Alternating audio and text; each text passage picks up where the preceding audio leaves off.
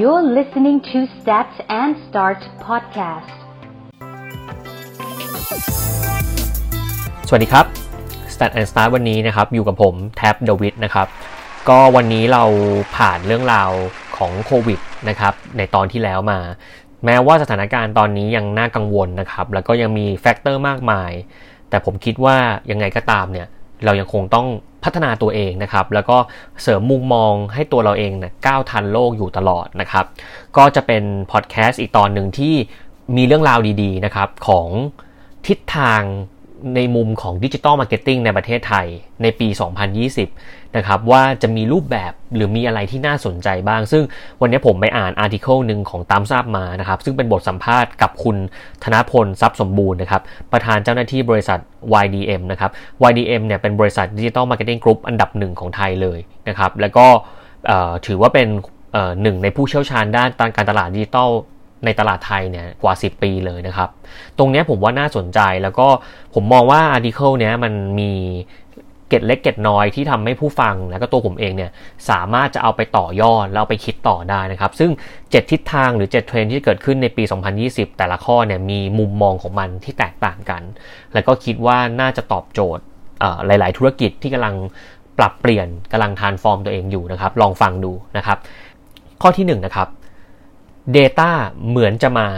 แต่ยังมาไม่เต็มที่ 100%ยังไม่ใช่ full automate นะครับ จากการพูดคุยจากลูกค้าด้านงาน Data ทั้งหมดมาเนี่ย ในบทสัมภาษณ์เนี่ยเขาพูดชัดเจนเลยว่า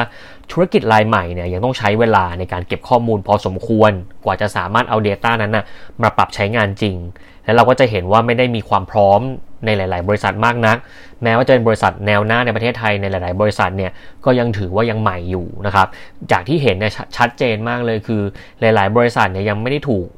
เอา Data มาใช้ในมิติที่มันเป็นออโตเมตด้วยซ้ำนะครับ จริง ๆ แล้ว Data ในวันหนึ่งเนี่ยในยุคที่เทคโนโลยีเข้ามามีบทบาทจริงๆเนี่ย Data ต้องเป็น fully automate ก็คือทำงานด้วยระบบคอมพิวเตอร์ทั้งหมดผ่าน AI หรือสมองกลหรืออะไรก็แล้ว แต่พยายามลดขั้นตอนที่เป็นแมนนวลให้ได้มากที่สุดนะครับแล้วก็ Data ที่มันมากพอมีการเก็บที่ถูกต้องเนี่ย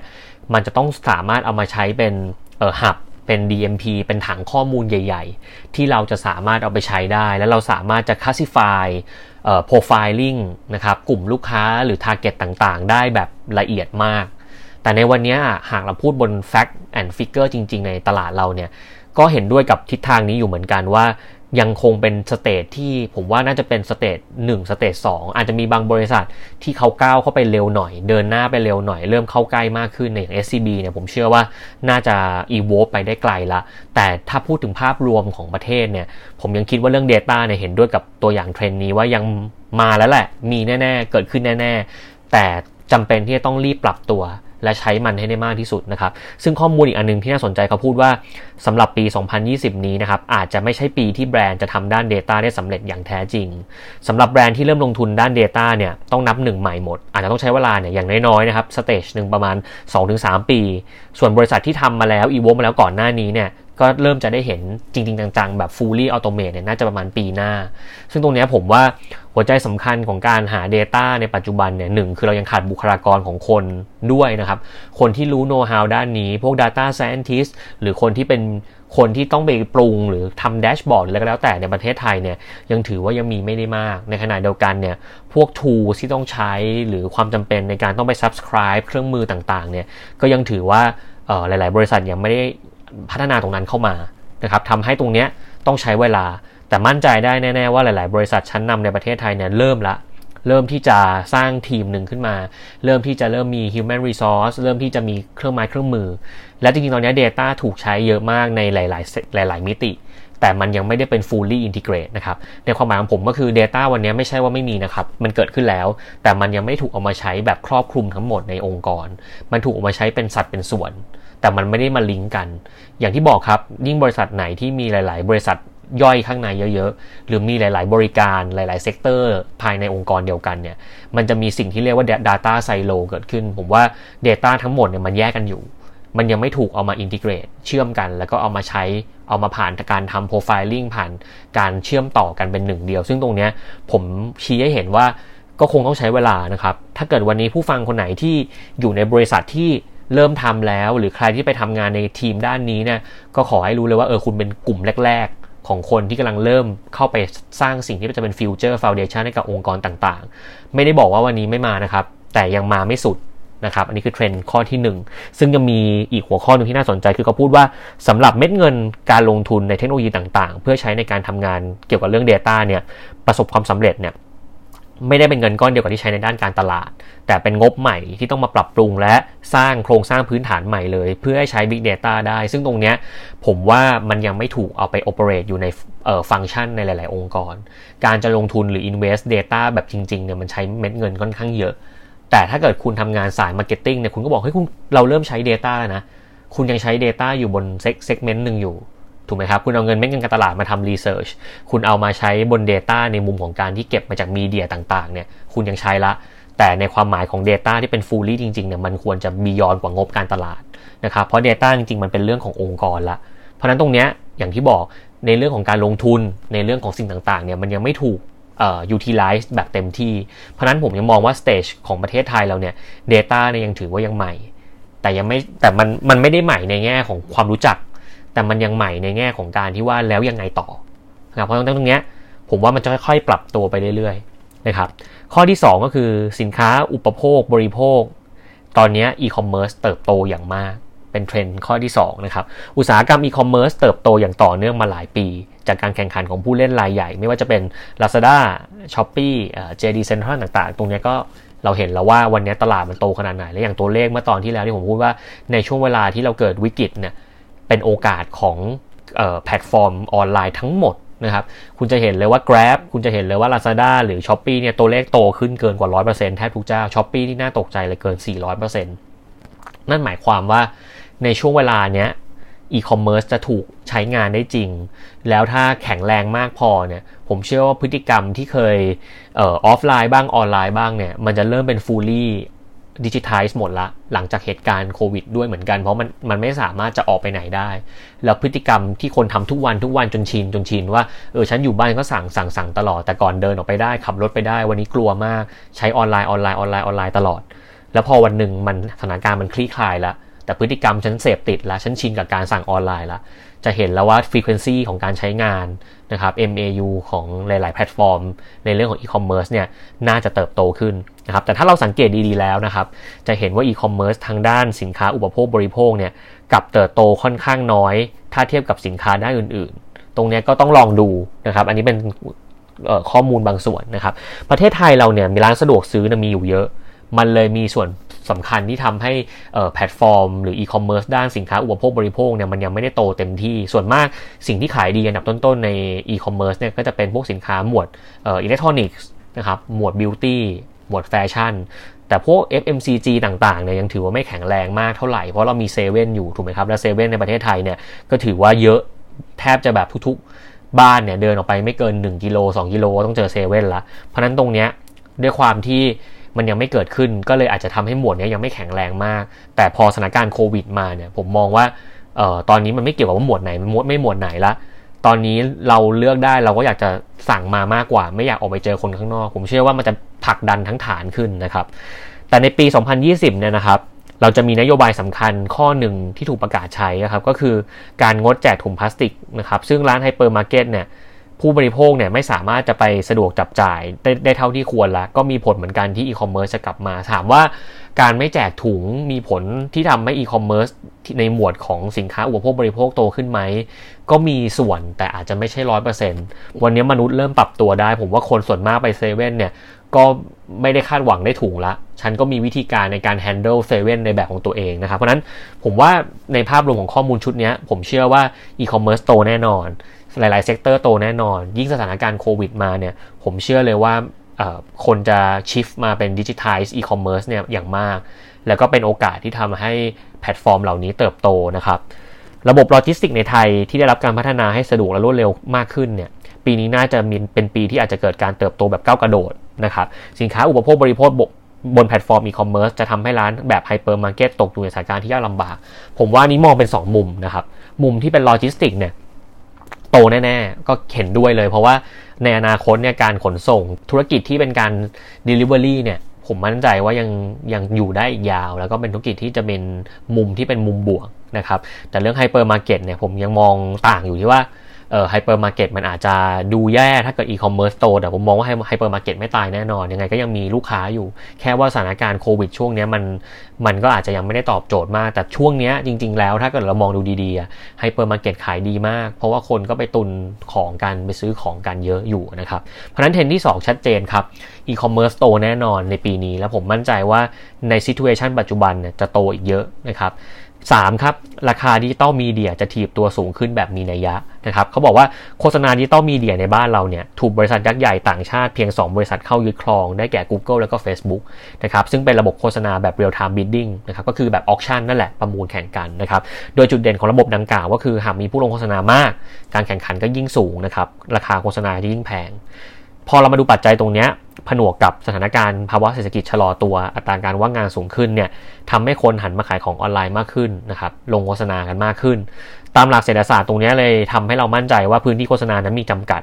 จำนวนผู้เล่นอินเทอร์เน็ตนั้นเริ่มคงที่นะครับแต่ผู้ลงโฆษณากลับเพิ่มมากขึ้น ก็ไม่น่าแปลกใจที่ปีนี้ค่าโฆษณาดิจิตอลมีเดียอาจจะเพิ่มสูงขึ้นเป็นประวัติการณ์ ตรงนี้ผมมองอย่างหนึ่งว่าพอเราเริ่มทำงานเราเริ่มดูมีเดียเนี่ย ก็ไม่แปลกใจ มันก็เป็นไปตามตัวเลขแล้วก็บทความนี้แหละนะครับ แล้วก็มองว่าแม้ว่าราคาเนี่ยจะสูงขึ้น แต่ภาพรวมการใช้เม็ดเงินก็คงไม่ได้มีตัวเลขสูงไปกว่าปี 2019 มากนักนะครับโซเชียลมีเดียเนี่ยมีเม็ดเงินโฆษณาเติบโต 30%ในปี 2020 เนี่ยเรามองว่าน่าจะคล้ายๆกันเป็น pattern เดียวกับปี 2019 นะครับ น่าจะโตเป็นนัยยะเดียวกันนะครับ แล้วก็ ไม่น่าจะราคาสูงมากขนาดที่แบรนด์ต้องกังวล แต่เชื่อว่ายังไงก็ตาม spending ในมุมของดิจิตอลเนี่ยมันโตขึ้นทุกปีทุกปีอยู่แล้วนะครับ เพราะนั้นผมเชื่อว่าตรงนี้ยังไงก็ยังเป็นสิ่งที่เติบโตแน่นอนในมุมของดิจิตอลมีเดียนะครับข้อที่4นะครับ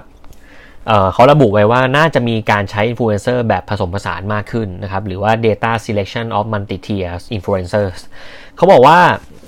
แบรนด์เนี่ยยังคงต้องใช้เงินในส่วนของอินฟลูเอนเซอร์สูงอยู่เหมือนเดิม แต่เนื่องจากวันนี้ค่าใช้จ่ายบนมีเดียต่างๆ มันสูงขึ้น เพราะนั้นกลยุทธ์การทำอินฟลูเอนเซอร์ในปีนี้หรือในอนาคตที่จะเกิดขึ้นเนี่ยนะครับ น่าจะเป็นการผสมผสานระหว่าง macroไมโครและก็ nano influencer เนี่ยทำงานผสมผสานกัน โดยมีการใช้ Data จากมุมต่างๆ เข้ามาใช้ในการประกอบการตัดสินใจ ซึ่งตรงนี้ผมเคยพูดไว้แล้วว่าวันหนึ่งเนี่ย affiliate marketing หรือการเลือกใช้อินฟลูเอนเซอร์แบบ ประสิทธิผลเนี่ยน่าจะเกิดขึ้นในประเทศไทยและเติบโตด้วยเพราะผมมองว่าเราเริ่มมีมุมมองที่ว่าเฮ้ยการจ้างอินฟลูเอนเซอร์ที่วัดจากยอด follower follower อย่างเดียวเนี่ยมันมีนัยสำคัญกับ ROI ที่เราได้หรือเปล่า ตรงนี้เป็นสิ่งที่หลาย ๆ แบรนด์หรือหลาย ๆ องค์กรเริ่มเริ่ม concern นะครับ ผมว่าในอนาคตเนี่ยพอมันเริ่มมีมุมมองการเปลี่ยนแบบนี้แล้วถ้าเกิดลูกค้าเริ่มปรับกันหมดเนี่ย ผมเชื่อว่าอาจจะต้องมา relook กันใหม่เลย ไม่ว่าจะเป็นทั้งในเรื่องกลยุทธ์การใช้อินฟลูเอนเซอร์ก็จริง หรือการคิดเงิน หรือการจ้าง criteria ในการจ่ายเงิน metric ในการวัดผลเนี่ยผมว่าดีไม่ดีต้องมา relook กันใหม่ แล้วก็ผมมั่นใจว่า affiliate marketing เนี่ยหรือการตลาดที่เน้นเชิงประสิทธิผลเนี่ยจะเข้ามามีบทบาทตรงนี้เยอะ เพราะในมุมมองของออนไลน์ต่างๆเนี่ยบางอย่างมันวัดอยู่บนแง่ของวอลลุ่มคน follower อย่างเดียวไม่พอนะครับตรงเนี้ยเราจะเห็นอย่างหนึ่งว่าแม้ว่า TikTok นะครับที่เป็นแอปพลิเคชันที่กำลังเติบโตอย่างมาก แล้วผมก็เคยพูดไปเมื่อสองสาเทปที่ผ่านมาเนี่ยจะมีฐานผู้เล่นที่มี engagement ดีมาก แต่ปัญหาใหญ่ที่สุดก็คือคอนเทนต์ยังไม่ถูกจริตแบรนด์มากนัก แล้วก็รูปแบบการทำคอนเทนต์เนี่ยอาจจะไม่ได้เหมาะกับทุกประเภทสินค้า จึงคิดว่า TikTok เนี่ยในปีนี้อาจจะไม่ได้ตอบโจทย์มาก ซึ่งผมมองว่าภายใต้เทรนด์ของ TikTok เนี่ย ต้องต้องต้องเรียกต้องเรียกแบบนี้ดีกว่าครับอาจจะไม่ใช่คอนเทนต์มันไม่ได้เหมาะซะทีเดียวหรือ format ไม่ได้เหมาะซะทีเดียว แต่มันยังเห็นตัวอย่างไม่ชัด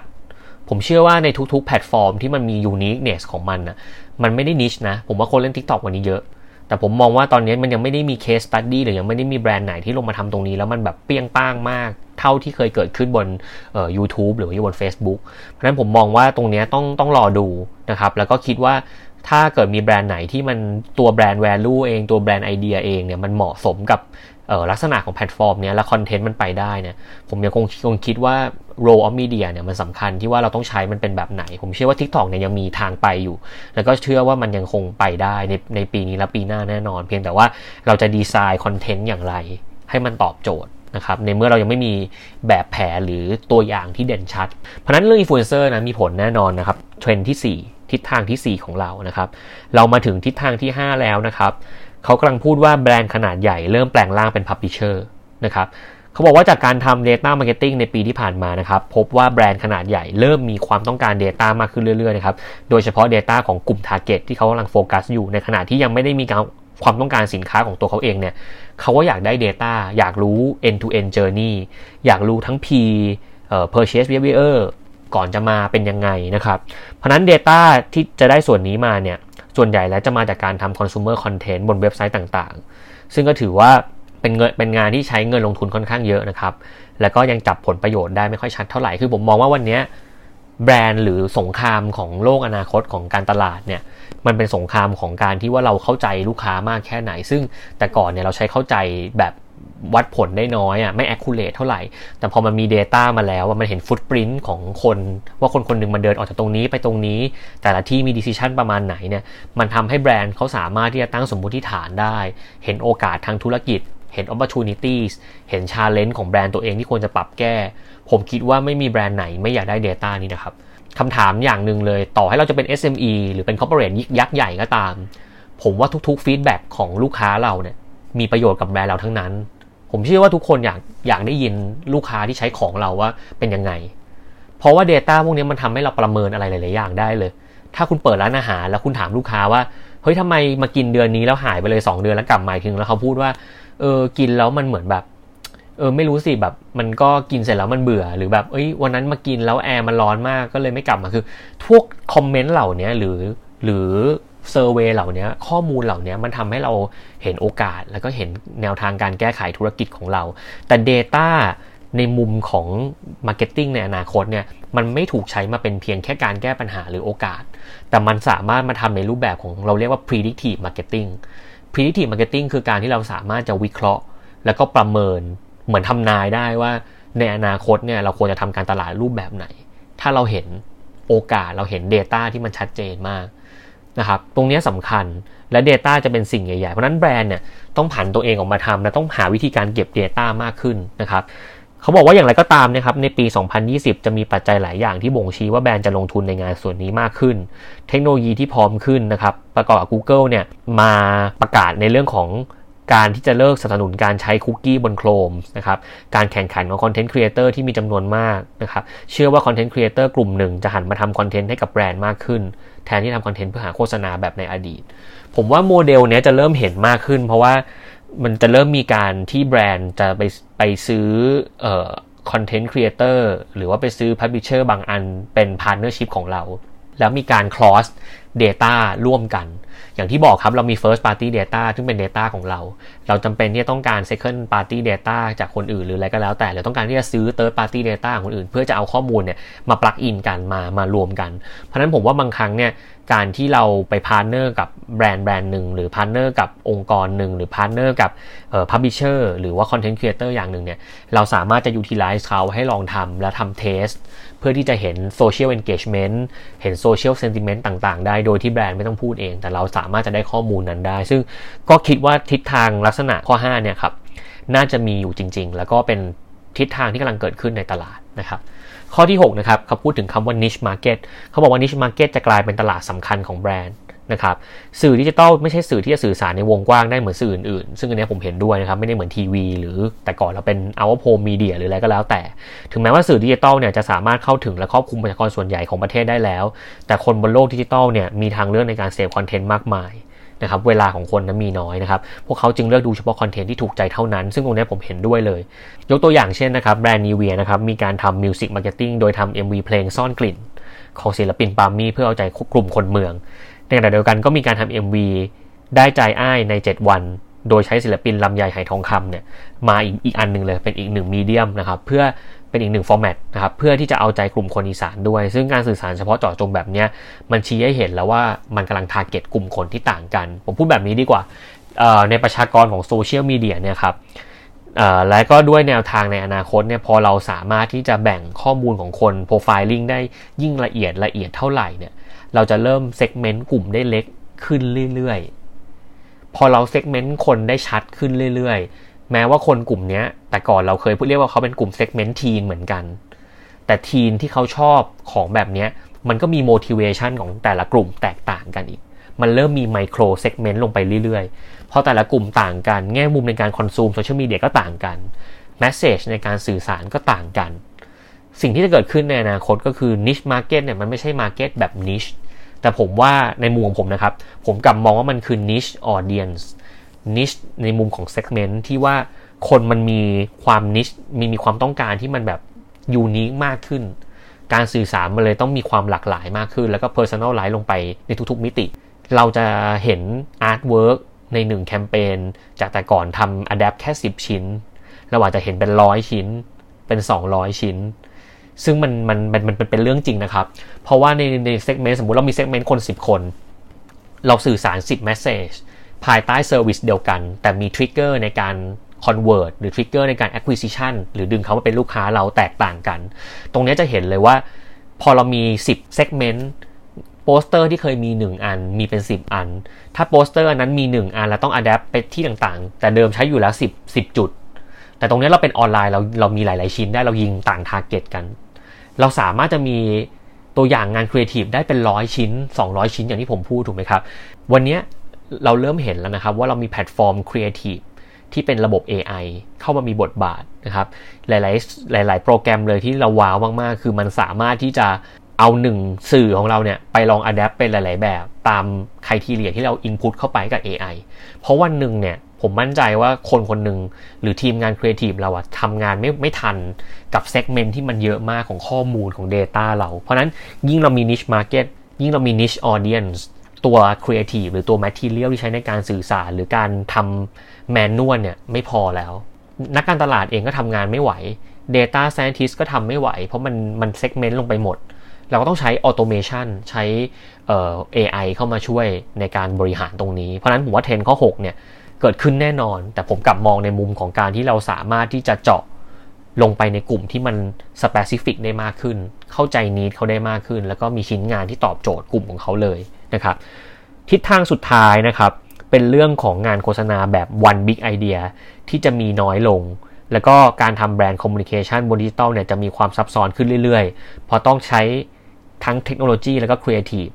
ถึงจะประสบความสำเร็จได้นะครับ เขาบอกว่าแบรนด์ส่วนหนึ่งเนี่ยจะชะลอการทำ brand communication ในลักษณะการทำโฆษณา แต่จะหันไปเพิ่ม experience และการสร้างประสบการณ์ที่ดีให้แก่ผู้บริโภคแทนนะครับ โดยเชื่อว่าถ้าเราสามารถจะสร้างประสบการณ์ที่ดีให้กับผู้บริโภคได้เนี่ย ผู้บริโภคก็จะกลายเป็นกระบอกเสียงช่วยโฆษณาแบรนด์ของเราให้เองคำว่า experience นะครับหรือ personalized experience เนี่ยเป็นสิ่งที่หลาย ๆ แบรนด์ในปัจจุบันกำลังให้ความสำคัญนะครับแต่ผมไม่เชื่อว่าการโฆษณาแบบ one big idea จะน้อยลงหรืออะไร แต่ผมเชื่อว่ายังไงก็ตามเนี่ย one big idea หรือไอเดียที่ดีเนี่ยยังคงมีอยู่ แต่มันถูกเอาไปใช้ลงไปในมิติที่มันลึกซึ้งขึ้น ลงดีเทลขึ้น งานมีความซับซ้อนขึ้นได้เห็นด้วยแน่ๆแล้วนักการตลาดในยุคอนาคต หรืออย่างตัวผมเองเนี่ยทุกวันนี้ที่เราทำงานกันอยู่ แล้วผมทำอยู่ในองค์กรเนี่ยบอกเลยว่ายากขึ้นเรื่อยๆ ปีที่แล้วเราพูดถึง IMC ยังแบบ IMC แบบเดียว ออกจาก media นี้มาเจออันนี้เจออันนู้นเจออันนี้เป็นเจอนี่เดียว วันนี้ไม่ได้นะครับหนึ่ง persona เราอาจจะมีหนึ่งเจอนี่ แต่ลูกค้าเราใน service นี้อาจจะมี5 persona เรามี 5 journey เรามี 5 touch point เรามี 5 integrated plan คุณกำลังทำอยู่บนความซับซ้อนที่ค่อนข้างยาก